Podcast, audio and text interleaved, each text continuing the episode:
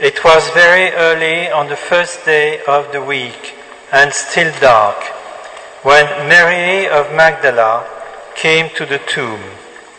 She saw that the stone had been moved away from the tomb and came running to Simon Peter and the other disciple, the one Jesus loved. They have taken the Lord out of the tomb, she said, and we don't know where they have put him. So Peter set out with the other disciple to go to the tomb. They ran together, but the other disciple, running faster than Peter, reached the tomb first. He bent down and saw the linen cloths lying on the ground, but did not go in. Simon Peter, who was following now, came up, went right into the tomb, saw the linen cloths on the ground, and also the cloth that had been over his head. This was not this was not with the linen cloths, but rolled up in a place by itself. Then the other disciple, who had reached the tomb first, also went in. He saw and he believed. Till this moment, they had failed to understand the teaching of Scripture that he must rise from the dead. The gospel of the Lord.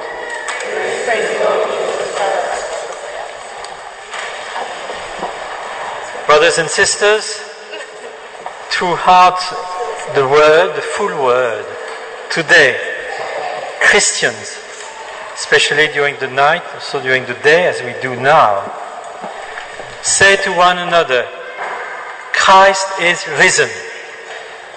And they answer, Christ is truly risen.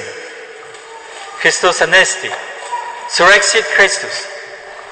And in all the different languages. It would be nice actually, because I know that in our congregation, if English is the common language, there are also many other languages.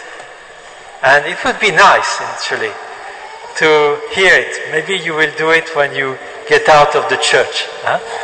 When I will say, Christ is risen to you, answer in your own language.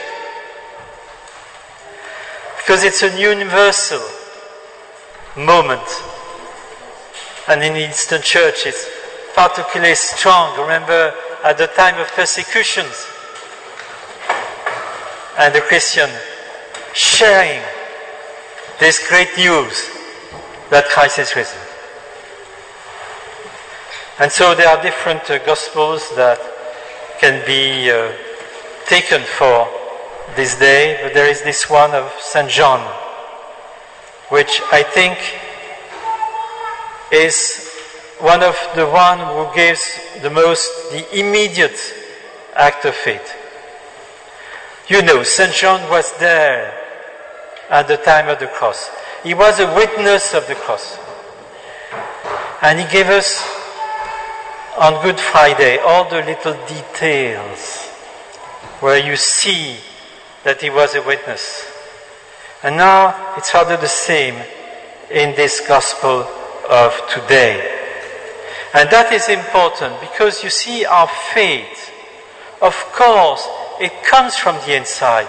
That's for sure. But it is also in accordance with our human understanding of things. Of course, it goes beyond because it's the grace of God. But it doesn't destroy our human nature. You know, as if you were, we were totally outside of this world. No. They are witnesses. Peter, John, the other apostles, Paul, 500 disciples with the apparitions of Christ. But there, it is so special because there is no apparition. Look carefully at this text. There is nothing but very ordinary things. Marie Madeleine, oh, always a little excited, isn't she? And she says, They have taken away the body. She didn't see that she saw any angels in this gospel. She only see the body is no more there. Where is it? She wanted, she went very early. You know, uh, let's know it. Let's assure it. The burial was done by men. So there's something missing. The woman's touch, of course. You know how men are doing things? Look at they organize the meal. There's always something missing. A gentle touch, a mother like touch with the perfume, with the flowers, with the anointing of the body of Jesus. So, Marie Madeleine, she comes very early to do that. And the body is no more there. She doesn't notice anything else. The only thing she's interested in is the body. She doesn't care about the, the clots or whatever. She rushes to St. John. He was there at the cross with her. Not Peter. What is Peter doing there? He wasn't there at the cross, was he? She just doesn't care about Peter. And so they rush to the tomb. But for John, Peter is the one to which Jesus has given the church. Maybe he wasn't there, but he was chosen by Jesus. And he's got an authority that comes from Jesus. And so he doesn't go inside. Just see the cloth from where he is. And then he go inside. And he sees that the cloth that was covering the head of Jesus is folded, it's rolled, and carefully kept on the side.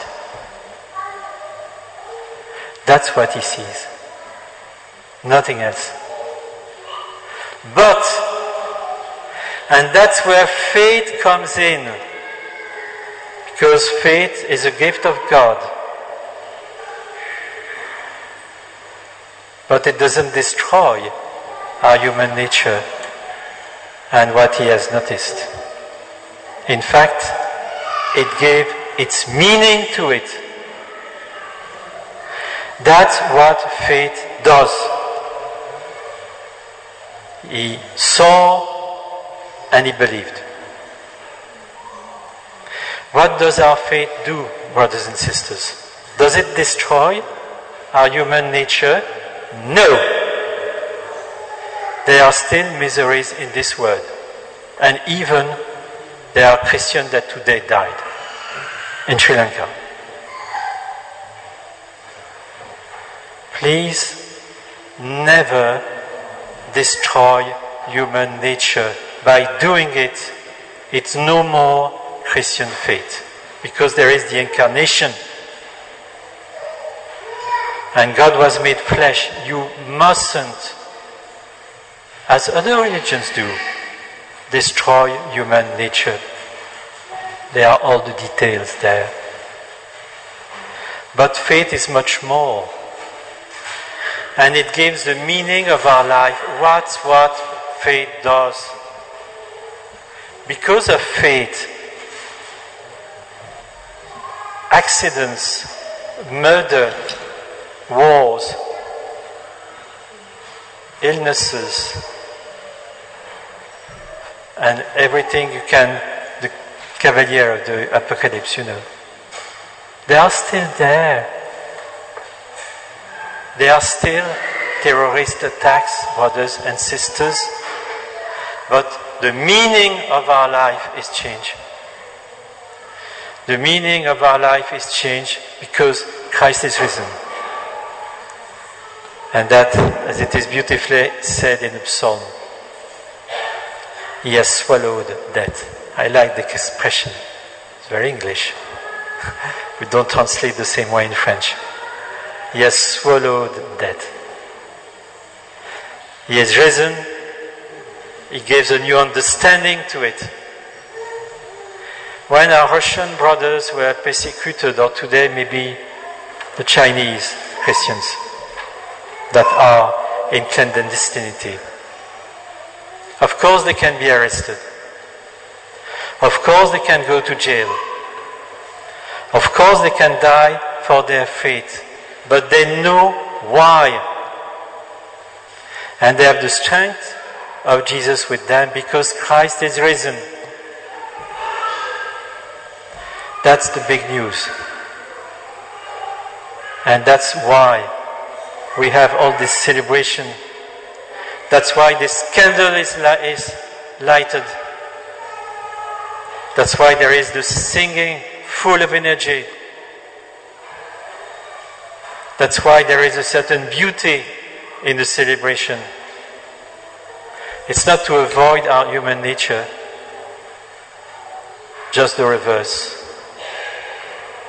It is to give a full meaning to it. In a beautiful way, the Vatican II Council said, Christ reveals perfectly to man what he is and unveils the sublimity of his vocation. Amen.